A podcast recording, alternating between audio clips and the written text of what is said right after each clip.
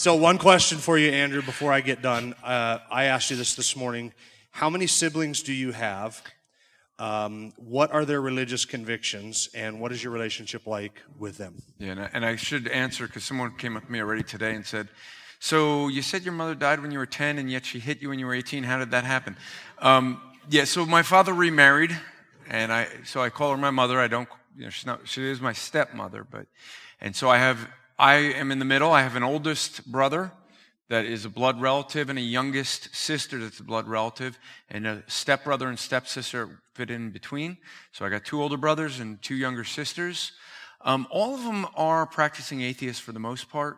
Um, my my stepbrother and my real sister uh, both have they are bar and bat mitzvahing their children. So I have bar, both a bar and bat mitzvah this year to attend. And but they're not. It's it's a reformed Judaism, which is a, very liberal Judaism. And so they're not really practicing other than really a cultural thing. And that's more of, you know, where it's at. My, my parents uh, haven't attended synagogue since moving to Florida about 30 years ago, I think.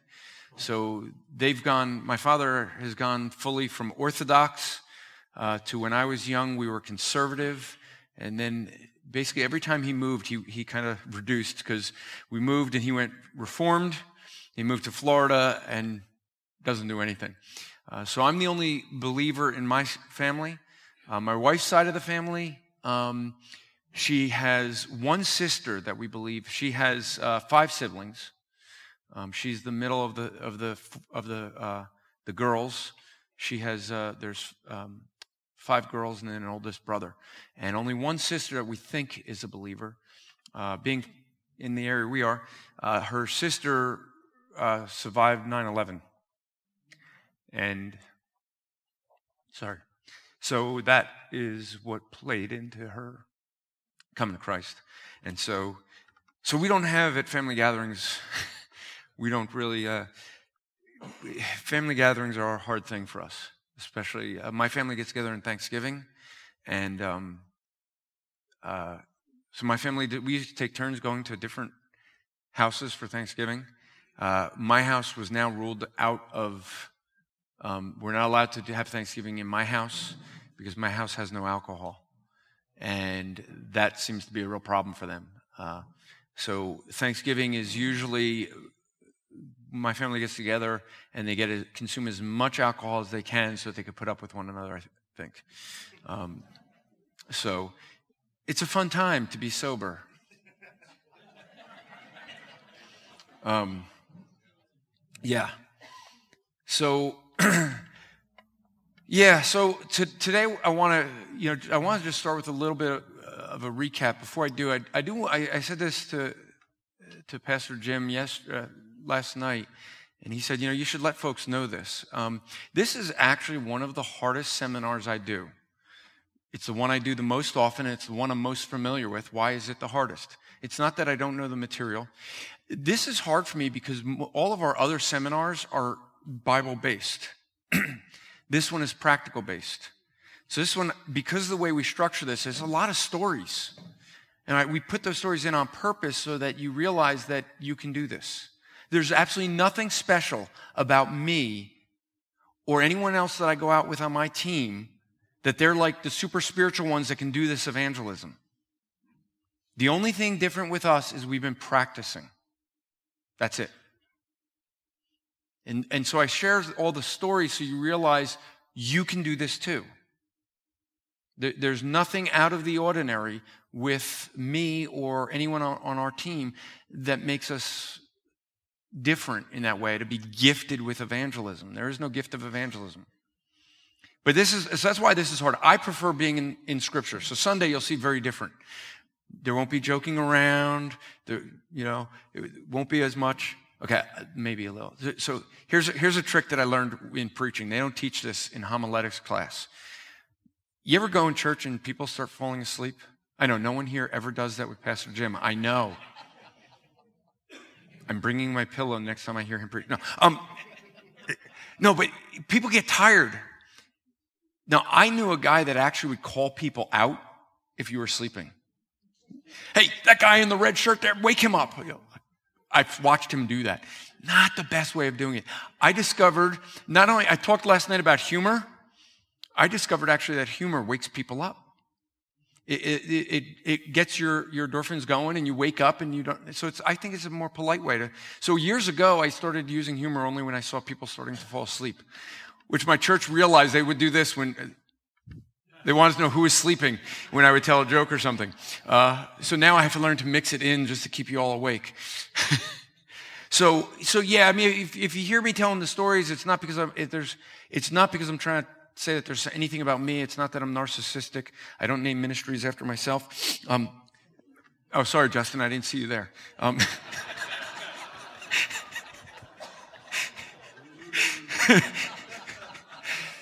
that, that's okay. He's going to come back and tell me that striving for eternity is, you know, is working together with God on salvation. And I'll just have to accept and correct him and say, no, you're not creative. And I was thinking sanctification, you know? um, actually, you can hear, you can hear Justin and I kick around with that on, on the Apologetics Live podcast. I'll mention that later. But so what we talked about yesterday, and, and we're going to continue this morning, is to overcoming the fear that we have in evangelism. Okay?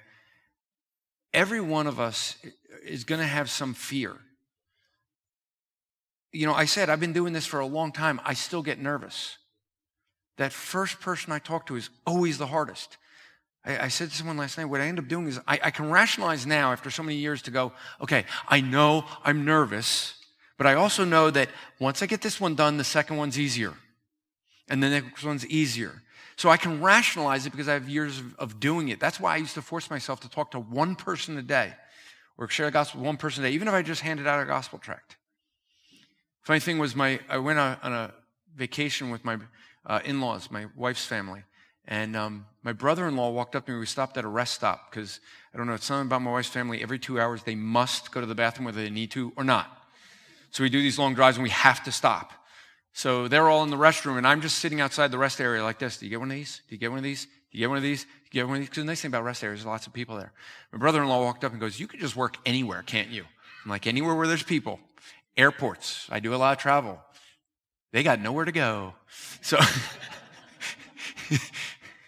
Well, the problem nowadays, everyone's got these little things in your ear. You know, it's like, hey, excuse me, can you take those out? I want to talk to you. They don't like that. but the, the thing is, is that what we want to do is overcome that, that fear that we can have. And the first thing I said is one of the things that we most fear, if we're really going to be honest, we get that anxiety over, is those difficult conversations where people are argumentative. I don't know if you've ever had this experience. This used to be my experience when I first used to share the gospel. I'd, I'd hand someone a gospel tract or I'd, you know, talk to someone about the gospel. I'd have such anxiety because of the fear of what I'd expect that conversation was going to go. Because in my mind, it was going to go much worse than it usually did. And I'd have such anxiety. And I'd be like, oh, I'm glad that's over. I don't want to do that again for another three months. You know, it's like, I want to avoid that. And we have that and what I'm trying to do is help us to, to disarm those things that are going to create the anxiety so we can remove the fear. Okay? And we have to realize that there's times where we have a fear, even if it's not rational. We have to recognize it and move on. I have a friend of mine who's got a fear of heights.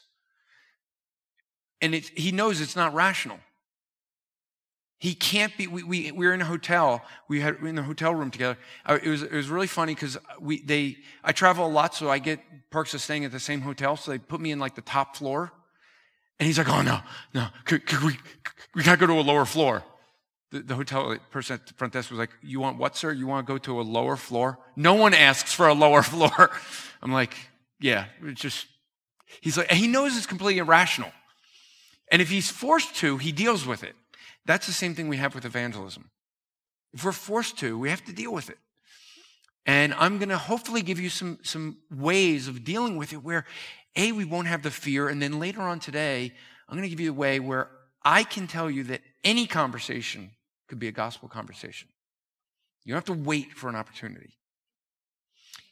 That might seem strange because people usually just say, No, I got to wait for God to open a door. Yeah, I think God says, just go through. Make it happen.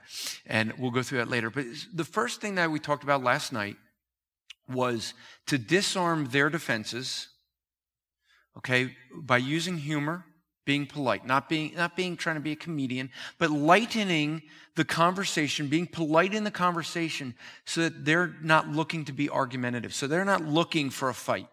That's really the goal. We, we want to have it where they're not looking for a fight. I said that there was another person that could be uh, defensive, and that's us. And so we want to learn how to ask good questions. Now, I told you last night I was going to tell you a really stupid thing that I did. Now, if Pastor Jim thinks he's going to embarrass me by telling about what he did to me with Officer Black, I'm, I'm going to undercut that. It won't be, you're going to, after this story, you're going to go, what you did with Officer Black is nothing. So I'm sorry, I'm going to steal the thunder right out from underneath you. You should have told the story when you had the chance.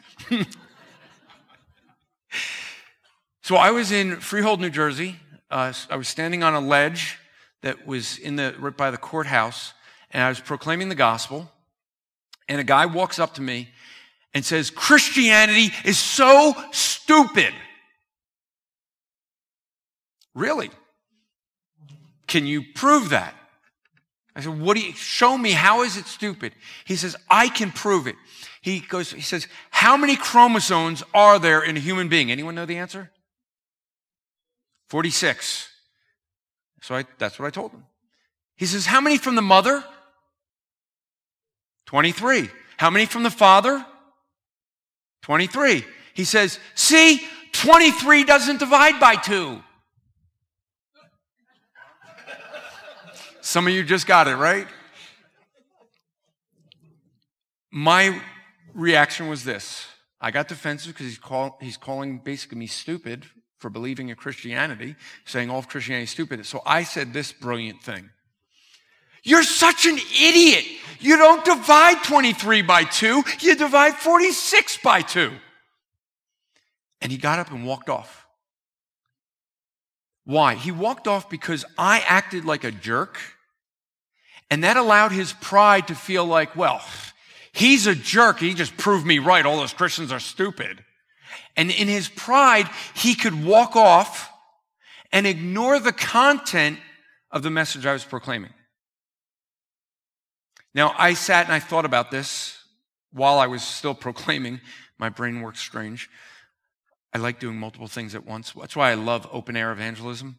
I get to see a whole crowd of people walking around. You know, like you get, you have a hundred people, dozens of them all shouting out questions to you all at the same time. I enjoy that stuff. I'm odd. I know. So I'm sitting there and I'm thinking, and I'm like, you know, I allowed this guy to walk away in pride and feel that he was in the right when he said something that was really dumb. Now, I did what I know every single person here would have done. You recognize you did something wrong and you repent. So I said, God, I was stupid. Would you please forgive me? Would you possibly give me a second chance? Have that guy come back so that I can handle this correctly. You know, God is so good. He really is. So in this guy comes right from my left side. He comes walking up, and as he's walking past, he says, Are you still stupid? And without hesitation, I turned and said, Are you still an idiot?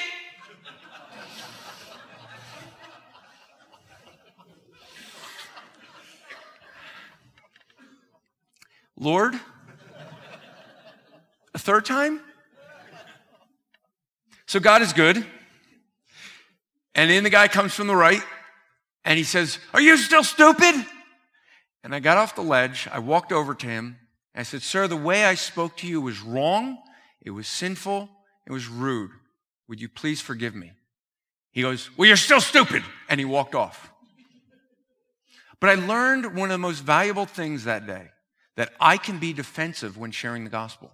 Because they're saying things about either something I believe very strongly or they're speaking against Christ, someone I love very much. I get very defensive with that.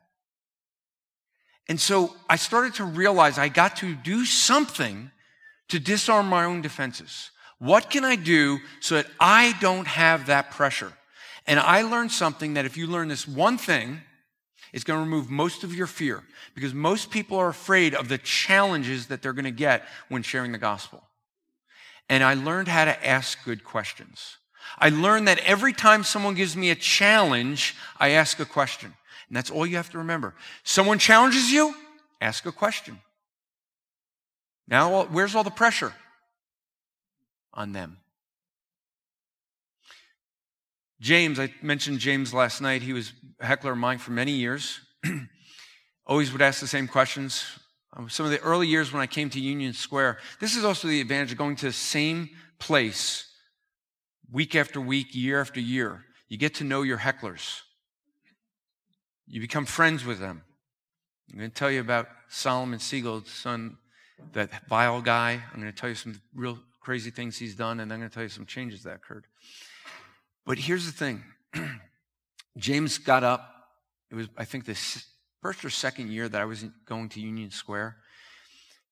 We had a crowd of people, and I'm sitting there. My voice started going because we had been, this was like the third day of, of open air we were doing.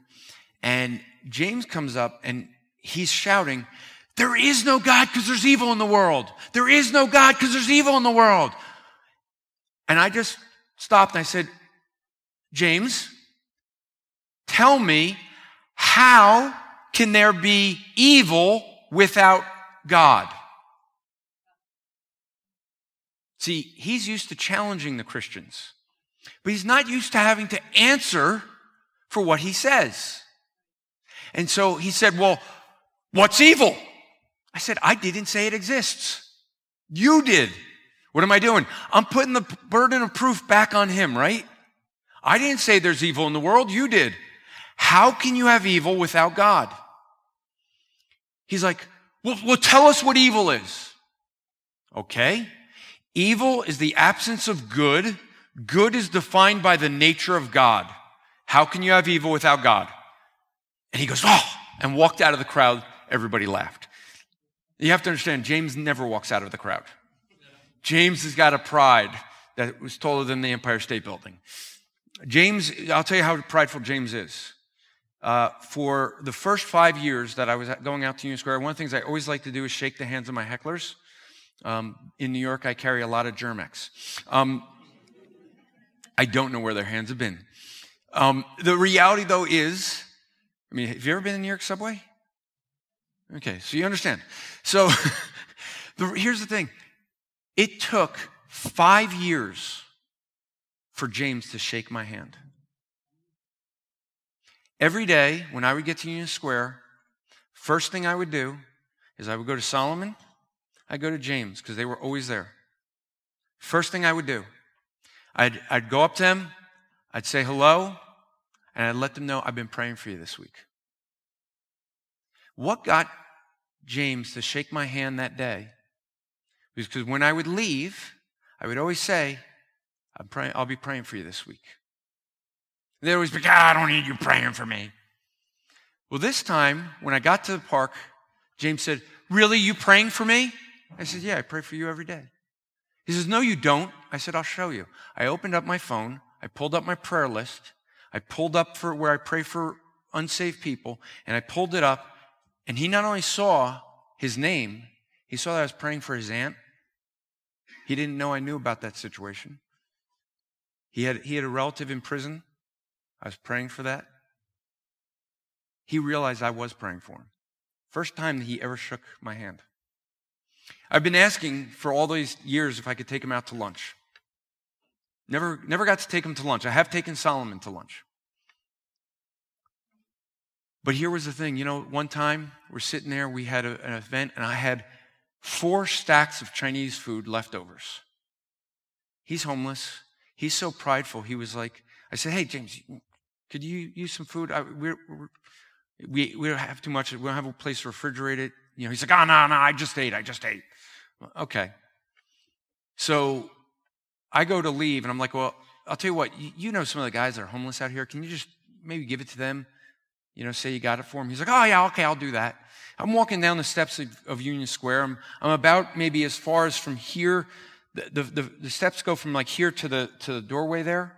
I'm like about halfway there, and I turn and look, and James has devoured with his hands the, two of the plates. Like the, just he shoved in. There's two empty ones on the floor. He's on the third one. By the time I got to the end of where the door is, he finished all four.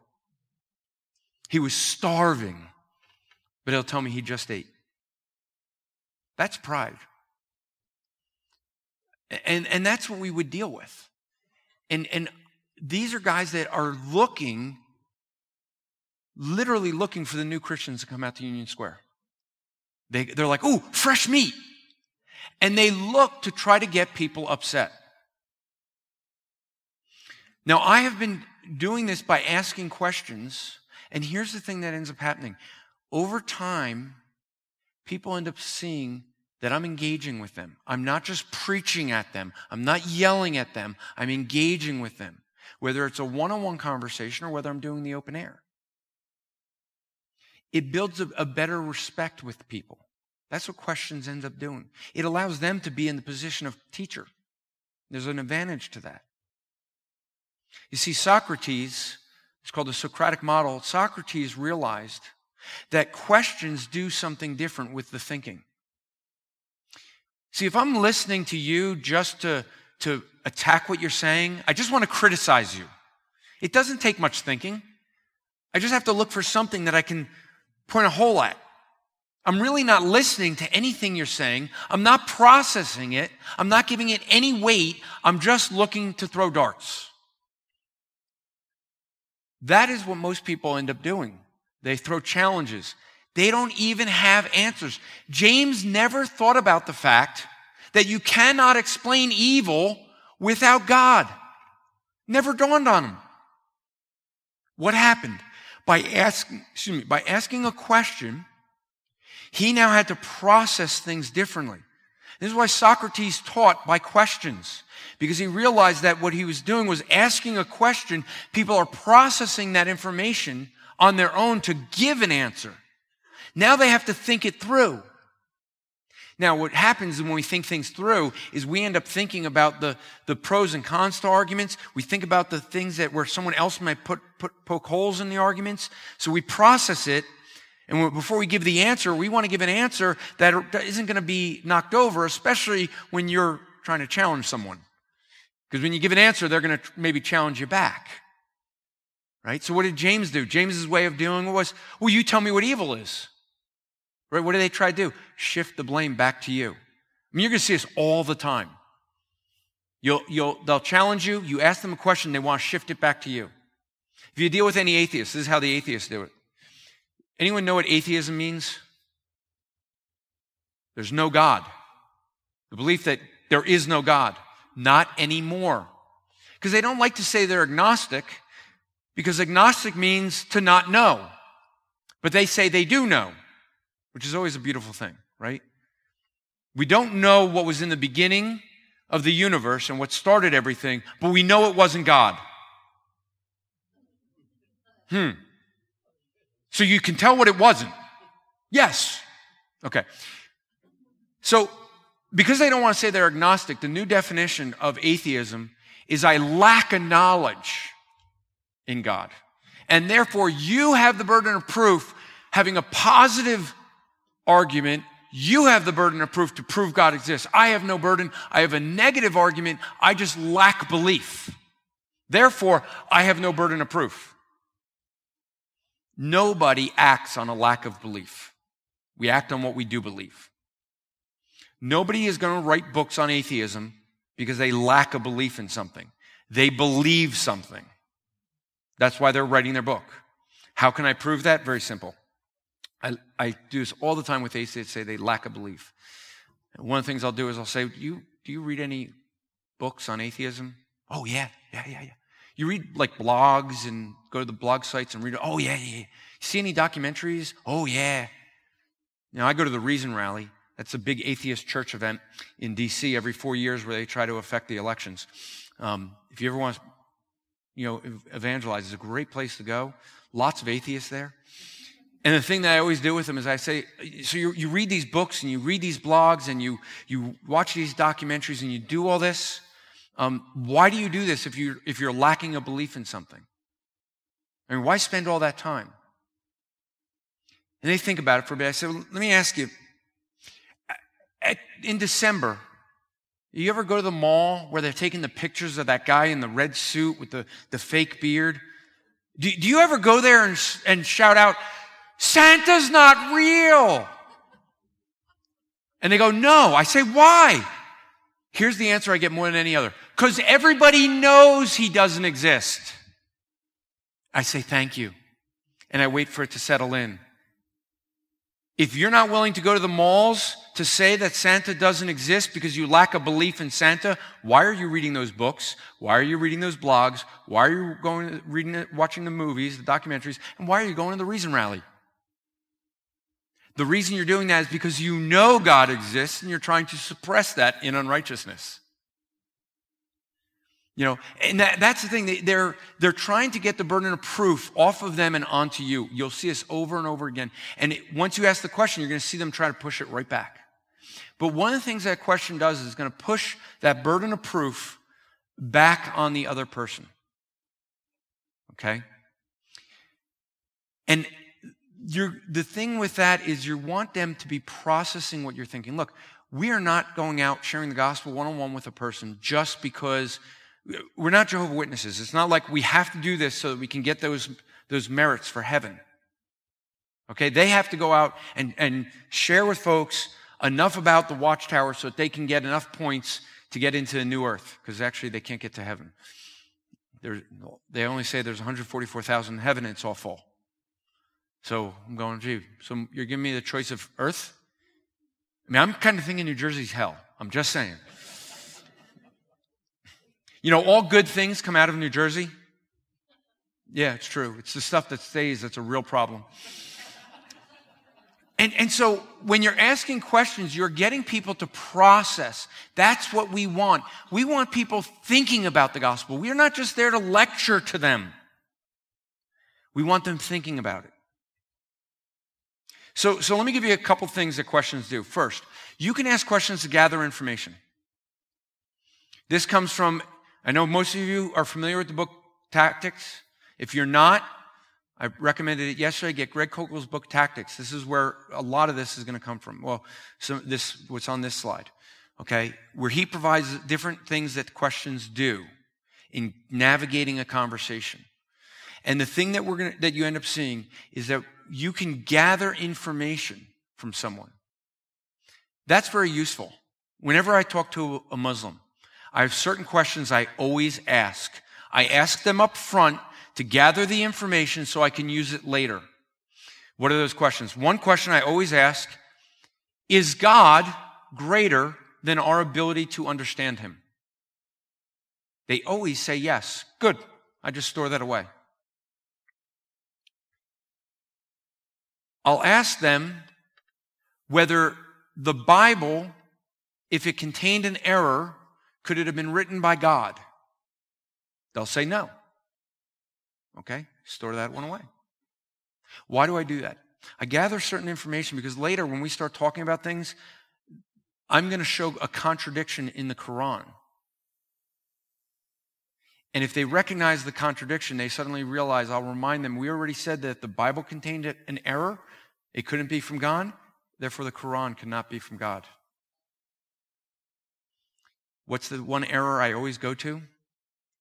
Do you know? And so this is a, a, another question I ask up front. I'll ask them, can you tell me what the Christian view of God is, specifically the Trinity? Now, with that, I usually will get the answer three gods. Is that right? No. The other thing that I will sometimes get is I'll ask them, who makes up the Trinity? Now, if I ask that of you, who makes up the Trinity? Father, Son. Okay. In the Quran, it teaches that it is the Father, the Son, and the Mother. Allah says to Jesus, Did I ever say to you and your mother that you are gods? Now, if I have a Muslim who is an Arabic Muslim from the Middle East that have no interaction with Christianity, they will tell me that the Trinity is the Father, the Mother, and the Son. If I get someone that defines it as the Father, the Son, and the Spirit, I know I'm dealing with a westernized Muslim, and now I know how to gauge that conversation. I now know if, how much Christianity they understand. If they say that, as I had this in California a couple months ago this summer, and I had, I had four Arabic speaking Muslims. And they said, The Quran doesn't say that. The Quran doesn't say it's Mary's God. I turned to the verse. I had, well, that's only in the English. I said, Well, you have the Arabic? Read it. And one guy reads it, and they start talking to each other in Arabic. And the other guy goes, Well, no, it's a, that's a, let's get this translation. I said, Wait a minute. In, in the Quran, there's only one Arabic translation, you guys were telling me. Now you're saying there's a different Arabic. Their conclusion was, you got to love when you get someone to this point. They said, you know, you, you got to talk to our imam. Well, I'm talking to you. Can't, I mean, you're reading the Arabic. You understand Arabic. Does it say that the, that we Christians call Mary God? He goes, well, I know what this says, but there's many different meanings. And the one thing I do know is the meaning you give it isn't the meaning. That's someone that just hit that wall of reality, right? How did that happen? It happened with questions. I ask those questions up front to gather information. I ask, is God greater than our ability to understand? Why? Because whenever it comes to the issue of the Trinity or Jesus being God, they're going to say, How could God die? Or the Trinity makes no sense to me. I love when they say that the Trinity makes no sense. Eh, you believe in a Trinity that, that, that, that doesn't even make sense. My reaction is this. Now, you've kind of figured out I'm a little bit quirky and like to be lighthearted, right? Okay. So when they tell me it makes no sense, I just go, thank you.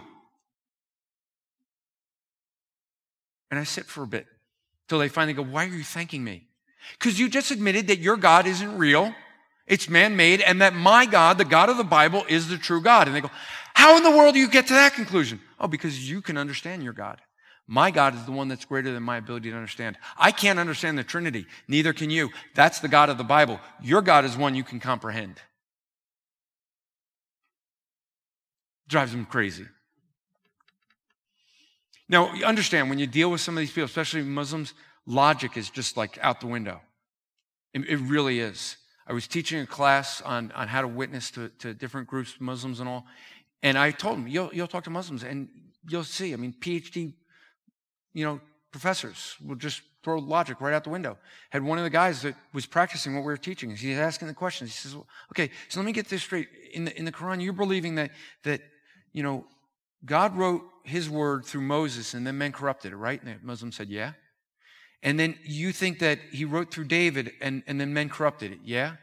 And you believe that God wrote through Jesus. I know Jesus didn't write, but wrote through Jesus, and men corrupted it, yeah. And then you believe that he wrote through Muhammad and it was written down years later and they collected these copies and burned the abhorrent text, but they burned the right, they knew which ones were the right ones to burn and it was never corrupted. He goes, yeah. And the, the kid came to me, he's like, it was like, this is so simple logically. If God couldn't keep men from corrupting it every other time, why in the world would people believe it the last time? Well, with Islam, you have to understand something about Islam. Muslim is one who submits. Islam means to submit. It is about submission, not thinking. You obey it. So, so this is what you have. But what, what am I doing? I ask these questions up front because I'm going to use them later. Whenever I deal with someone that practices homosexuality, note I did not say homosexuals. They practice homosexuality. There's a big difference. They're not born that way. And one of the things I like to ask them to show this is I will ask them up front, I'll say, you know, I, I lust after women. Can I go have sex with every woman I lust after? They always say no. It's amazing. And I just tucked that away, gathered my information. What do I do then after? Afterwards, what I end up doing is I then, when I, when I start talking to them and they start saying, well, I was born this way, therefore, because I have desire for someone of the same sex, I should be able to have sex with them. I say, wait, no, no, no. If you remember, we already established that just because I lust after someone doesn't give me the right to have sex with them. You said that. then they're stuck because they already agreed to that. Now, yeah, it's good to ask those questions. The information gathering questions are good to ask up front. Why? Because once they kind of figure out that you're trapping them, they start being a lot more careful in answering. and so you, you end up seeing that. It, it, I mentioned that asking questions gets you off the hot seat. When they make the, a challenge, they have to answer. When, when someone tells me they're an atheist, I went on to, uh, my wife and I were blessed to, to take a, a, vacation. We went on a cruise. You could pray for my wife. This is what she has to live with. Um, so my, my son joined us, and so is my son and my wife. And if you've ever been on a cruise, they put you in this holding area, you're like you're going to slaughter. And, um, you know, you you know, it's like you go in order. And so I turn to this guy sitting across from me who's alone, and I, I start talking to him. He's, he's going on vacation. I, you know, he left his wife at home. Okay, I don't get that one. You know, well, I don't like vacationing with my wife. Yeah, okay, a vacation is not a vacation without mine. So, okay, I don't get that. So I hand him a gospel tract. I said, hey, did you get one of these? He said, what is it? I said, well, on that side, it's a ticket to heaven. If you flip it over, it's a ticket to hell. It's the good news of Jesus Christ. He goes, I don't need this. I'm an atheist. That's a claim, isn't it? I said, oh, could you give me your best argument for atheism? I'm a scientist. Okay, that, that's actually not an answer. Let me ask it again. Uh, Jack, what is your best argument for atheism? He says, I told you already, I'm a scientist. I said, but, but Jack, that's not actually an answer. That's a claim. What's your argument for believing in atheism? He says, I do science. Don't you understand this? I said, No, Jack, actually, I don't, because science requires God. He said, Excuse me? I said, Yes. See, to be able to do science, there's certain immaterial things that are required, like truth, like knowledge, like laws of logic, like right and wrong. You, you kind of need those things. You can't do science without laws of logic being universal and having an absolute truth of things. These are necessary. How could you do science without God? Because there's no way that chemical reactions can produce immaterial things. Therefore, for you to be able to do science, which requires truth, knowledge, laws of logic, there has to be an immaterial source for that first. That's God. So, how could you do science without God? He says, Look, I'm just trying to have vacation here. Okay, well, just read that if you get a chance. I'm not going to. Okay. God has a sense of humor, by the way. Last night of the cruise, I was looking for Jack the entire cruise. Wanted to get another conversation with Jack. I saw Jack the last night. We, were, we, we had met another couple that was a Christian. They happened to, by God's providence, we were here. They sat right here. It's kind of hard to figure out whether I'm the Christian. I wear a shirt that says, God exists, He has spoken. And I walk around a ship that way all the Christians that, you know, are, are real Christians are like, hey, I love your shirt. And we start talking. So uh, we meet this couple with their kids, we're, and we're just right next to each other. We got along very well with them, so we just said, hey, why don't we just put our tables together? So we have a table now of eight people. Well, there's one empty spot. We go to, to the seat, and there's Jack waiting in line because Jack, Jack just sits wherever they place him. And we actually managed to get assigned seating so all of us could be together. And so I'm like, hey, Jack, you waited to see? Yeah. You know, we got an extra spot at our table. You want to sit with us for dinner? Yeah, that'd be great. What were you thinking, Jack? Did you forget? so Jack joins us for dinner. Now, Jack is, um, he was a very interesting guy. We agreed with him politically on that. He, he writes for uh, political things. But, you know, we're just talking. So, Jack, what kind of science do you do? Oh, I do computer science. No, I chuckled. You see, because every atheist, when I say I do science, and they say, What kind of science? And I say, Computer science, they say, That's not real science. I don't know. So I guess if you're a Christian, it's not real science, but if you're an atheist, it's real science. Um, kind of a funny thing. So I sat there and he, you know, he ends up bringing this up. He says, You know, the issue I have with you, with you Christians, and he's just pointing to me, he doesn't know the other couple is a Christian. There are no intelligent Christians in the world. I said, How would you define intelligence? He says, You show me a, a, a, Christian with a high IQ. I said, well, Would 168 be impressive? He said, Yes, I got that. He went, uh, No, and by the way, you're going to have a speaker come in the spring who's even smarter than that. Just saying. Um, I'm jealous, by the way. You're, you're going to be having Jason Lau come in in the spring. Outstanding. And he's not one of these like super intellectual types that you can't understand. So, so I said to Jack, so, so Jack goes, no, but you, none, none of you Christians do actual, real type, science type things, things that, that, are, that take intelligence. Um, Jack, I got 30 years doing the same kind of science you do. So he turned to Jay, the other guy next to him. He, what do you think about this? Jay goes, Well, I'm a Christian too. And I'm a mechanical engineer. Jack just said, Can we just enjoy dinner? so, so the thing is that the questions get, get me out of the hot seat. They reverse the burden of proof. They can also exploit a weakness. Jack had a weakness in his argument, didn't he? In fact, this is what Jack said before he wanted to just have dinner. He said, This is the thing. You know, you Christians just make claims. At least I gave you an argument. I said, No, Jack, actually, you said you do science. That's a claim. I gave you an argument that science can't be done without God because it's based on immaterial things that require God. That's an argument.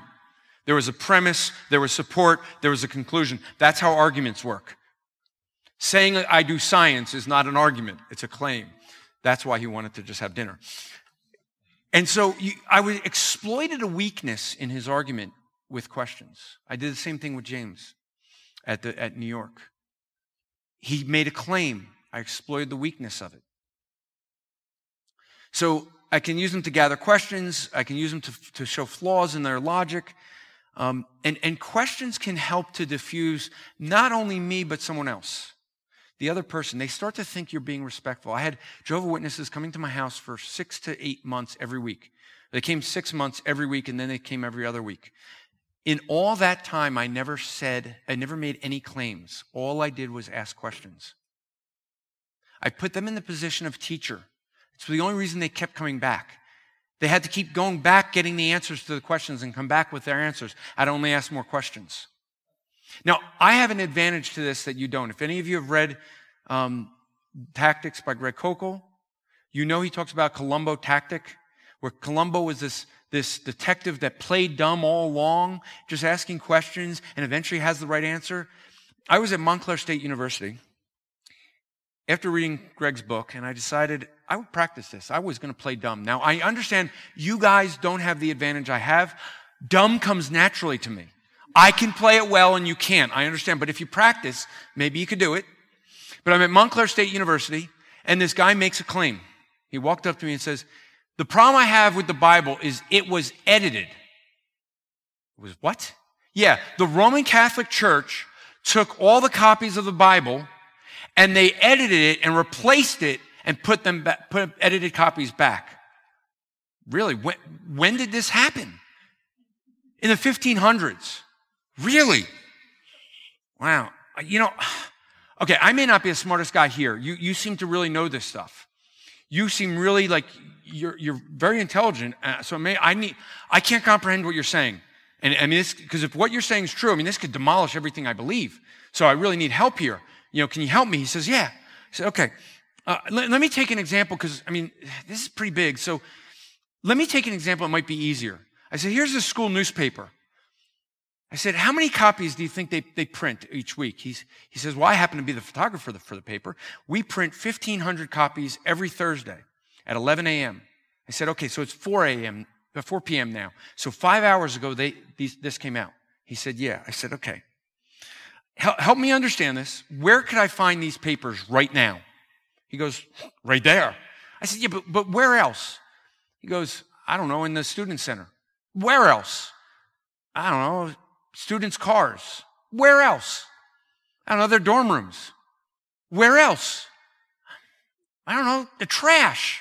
I said, okay, so there's papers like all over the place, even in the trash, right? So if I wanted to do what you said the Catholic Church did with the Bible, I want to do that with this newspaper. I want to collect all 1,500 copies from this stack here, from the student center there, from people's dorm rooms, from their cars, and from the trash cans. And I want to collect those and I want to replace them with an edited copy. How can I go about doing that without anybody knowing? And he thought about it and goes, Well, you can't. I said, You can't, but but if we can't do that with something that just got printed five hours ago, how do you do something, do that with something where we have thousands of copies? We have, we have about seven to 8,000 manuscripts of Greek alone. If you add translations of the Bible, we have about 70,000. How do you do that with something that's spread all over the world with thousands of copies? And oh, by the way, we even find some of the earliest copies in the trash. See, the trash back then was used to mummify people. P52, one of the earliest manuscripts we have of John, was found in a mummy's tomb used to mummify someone. And it's the same as today. Hmm. We have, we have these Dead Sea Scrolls that were stored away for thousands of years that everyone forgot about. And oh, look at that. Isaiah exactly word for word. Wow. No changes. How do you do that everywhere? Because wouldn't they have had to go into the Qumran community and like replace those two? So we don't have those edits. So those edits appear. And he goes, man, this isn't making much sense to me. I said, good, it wasn't making sense to me either. We can agree now. I just played dumb. It was a lot of fun, by the way. And I didn't have any burden. The conversation was enjoyable. It was fun. And so that is one way to do that. Now, let me introduce you to Dutch. Dutch was a very interesting fellow. This is at Super Bowl outreach one year. Now, you're going to see Dutch, and, and, I'm sorry the audio quality is not as good. Um, Dutch didn't have an open air voice to, no. Um, but but one of the things is that Dutch is going to come in, and he has really cool looking hair. It's it's blonde here, you know, orange here, and then red. So his hair looks like fire. You're going to see Dutch. He is very very upset. When he came in, he was he was upset because one of the other evangelists somewhere up the street said he looked like Satan because of his hair. Was that did that like endear him to them? No, that's not disarming defenses. That's creating defenses. And he's upset. Now, even though I wasn't the one that, that caused the offense, there's an offense that's not the gospel. And as you remember last night, I said, the only thing I want to be offensive is the gospel, because the gospel is offensive, right? In our pride, we think we're good. The gospel says we're sinners, we're enemies of God, and we deserve hell. That's pretty offensive to people that think they're really good people. So Dutch is offended. You're going to see him come in. He's going to come in, and the first thing I want to do, I want him as a heckler. I want to shake hands. What, what am I doing? I'm going to try to get his name to build the relation. That's the politeness. I'm going to try to shake hands, build that short, quick relationship, politeness. Then I'm going to use humor because his hands, this guy had rings on every single finger, and each ring was about that big. Okay, I'm going to make mention of it. Then I'm going to take the very thing that he was offended over, his hair, and you're going to hear me use that for humor. But I want you to notice something. Now, you won't be able to get a great angle of Dutch, okay? But they, this family wanted to walk off. They did not want to engage with me. Dutch will turn around once I get his name, and he's going to start talking. He shakes my hand. Dutch is kind of, you know, kind of aloof, not into the conversation yet until I start talking about his hair. And watch that because when I do, you're going to actually see that's when his wife starts to turn. Because with the humor, you're going to see how using humor, asking questions, it actually changed the dynamic of someone who was already offended and now he was engaging. What you can't see off camera was his daughter going like this she ends up coming into the conversation.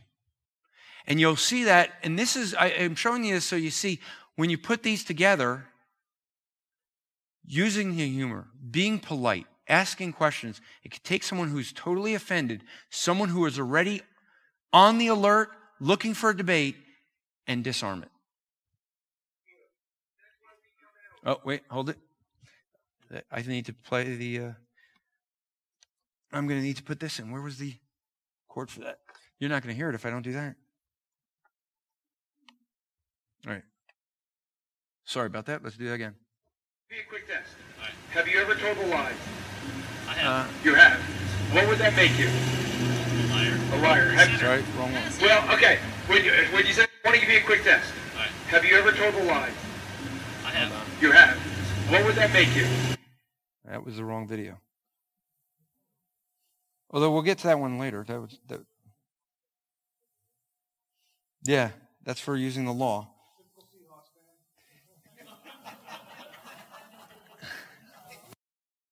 That does come up.